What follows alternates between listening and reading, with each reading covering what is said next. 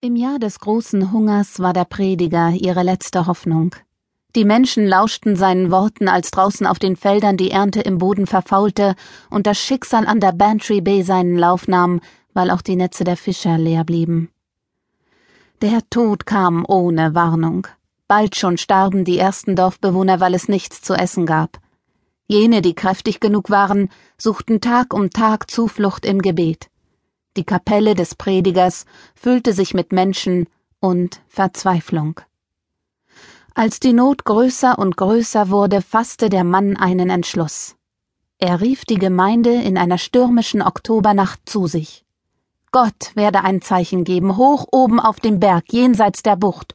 Dort, so versprach es der Prediger, werde der Vater aller Dinge das Flehen seiner Kinder erhören und Brot vom Himmel regnen lassen. Ein Wunder werde sich ereignen jetzt, im Angesicht des größten Hungers, den Irland jemals erlitten hat.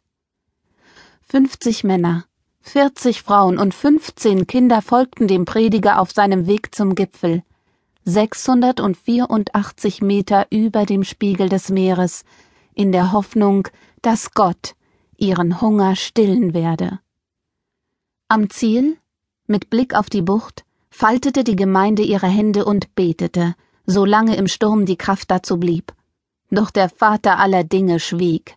Kein Brot, nur Regen, Kälte und die Gewissheit, dass niemand diesen Berg hier jemals verlassen würde. Sie starben mit Blick zum Himmel, sie starben mit Blick auf den Atlantik, die einen an Fieber, die anderen an Hunger und Schwermut. Die Kinder holte sich der Tod zuerst, hoch oben über der Bucht, und zu den Letzten, die auf dem Berg ausharrten, gehörte der Prediger. Kein Gebet konnte die Menschen retten, kein Vaterunser sie vor ihrem Schicksal bewahren, nicht einer kehrte in das Dorf zurück. So geschehen im Herbst des Jahres achtzehnhundertfünfundvierzig, als die Braunfäule das Land mit harter Hand regierte und Tausende in den Tod trieb. Selbst heute noch, viele Jahrzehnte später, erzählt man sich die Geschichte im Süden der grünen Insel.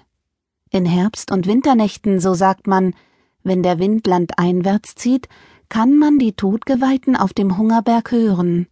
Fünfzig Männer, vierzig Frauen und fünfzehn Kinder, die keinen Frieden finden. Der Wind trägt ihre Gebete und Lieder hinab in die Stadt. Sie dringen durch Türen und Fenster, wie ein Fluss, der kein Ende nimmt und die Torffeuer von Geisterhand erstickt. Der Gesang der Toten verstummt erst bei Sonnenaufgang, wenn in der Kapelle am Hungry Hill die Glocke läutet.